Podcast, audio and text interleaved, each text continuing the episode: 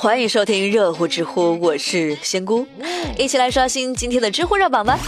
知乎热榜第四名，男子报警称充气娃娃漏气，知乎热度两百四十六万。一月十号，江苏太仓警方微博发布了一张幺幺零受理单，引发了热议。这个单上呢，是有一名男子在一月二号报警啊，说他购买的充气娃娃漏气了，但是商家却不认账。这个太仓警方就特别实诚哈，发了一条微博说：“对不起，幺幺零救不了你的女朋友。”哥们儿说句良心话哈，你这个事情呢，确实值得同情，但是呢。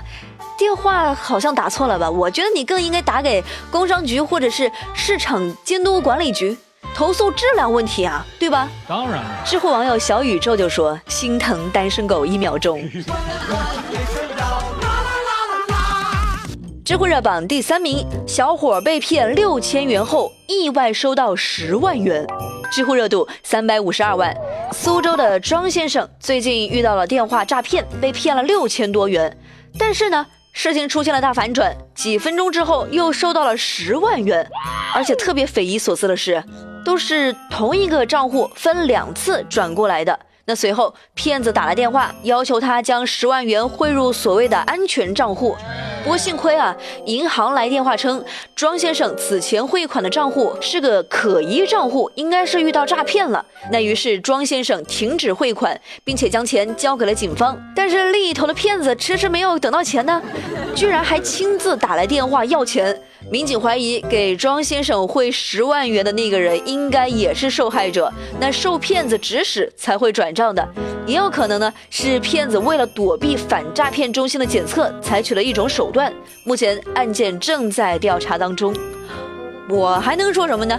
天道好轮回五个字送给这个大骗子。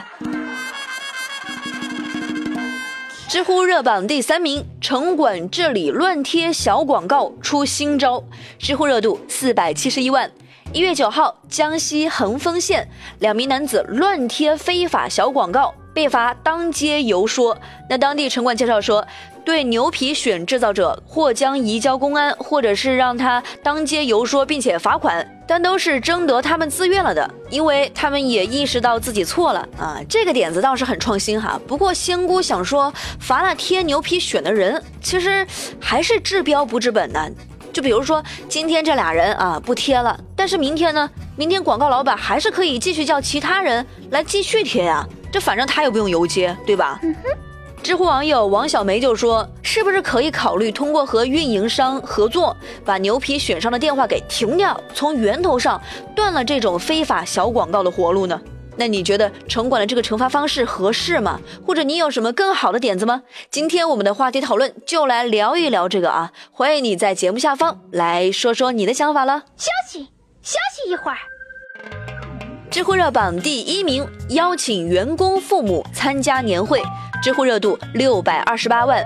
一月八号，西安一家公司开年会，邀请了员工的父母，在现场呢，全体员工对自己的父母三鞠躬。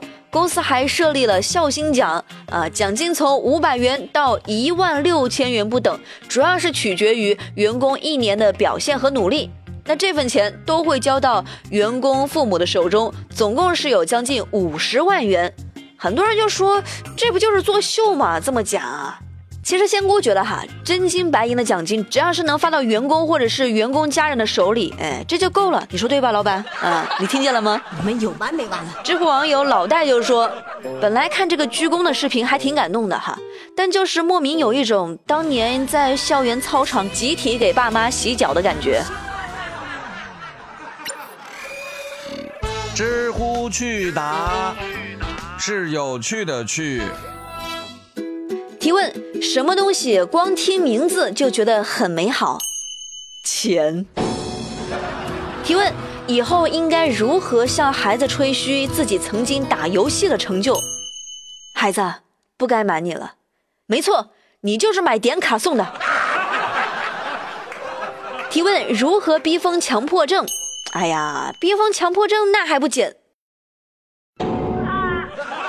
好了，最热最冷尽在知乎，我是仙姑，下期再见了，拜拜。